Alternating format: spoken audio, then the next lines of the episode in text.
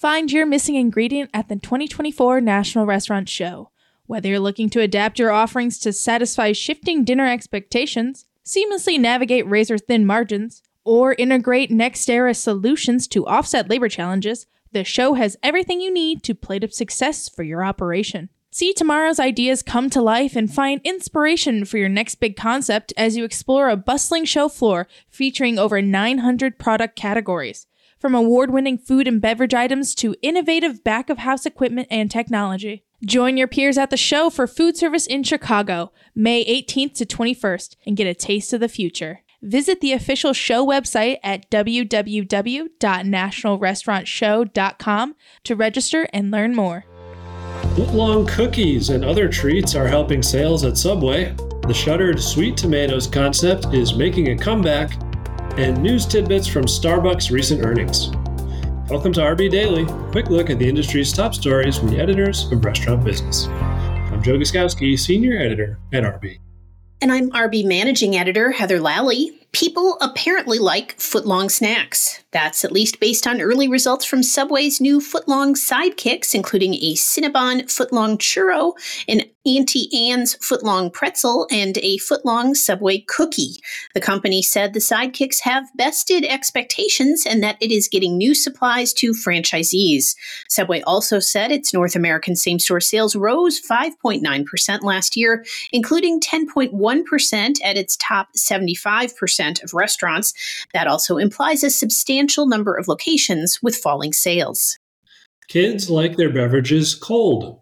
Starbucks said this week that its shift from hot to cold beverages over the years has been entirely due to younger consumers' preference for cold beverages over hot. Here are some other takeaways from the company's earnings call.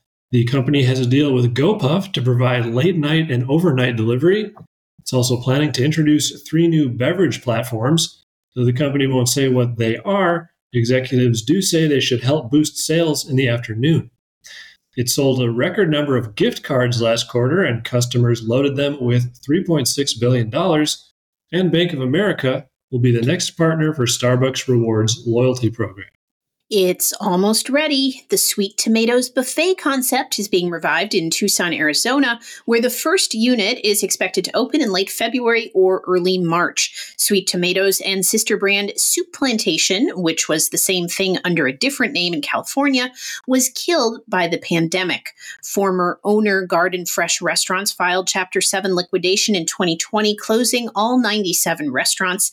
The intellectual property rights were acquired by superfans to bring it back as it was. But one mystery remains the owners do not want to be revealed. Employees of another Jose Andres run restaurant in Washington, D.C. have begun the process of unionizing. Workers at the Bazaar are asking the chef and his company to voluntarily recognize them as a chapter of Unite Here. The restaurant, one of at least four operating nationwide under the Bazaar name, is located in a hotel whose employees are already unionized. It would be the fourth Andres property to organize.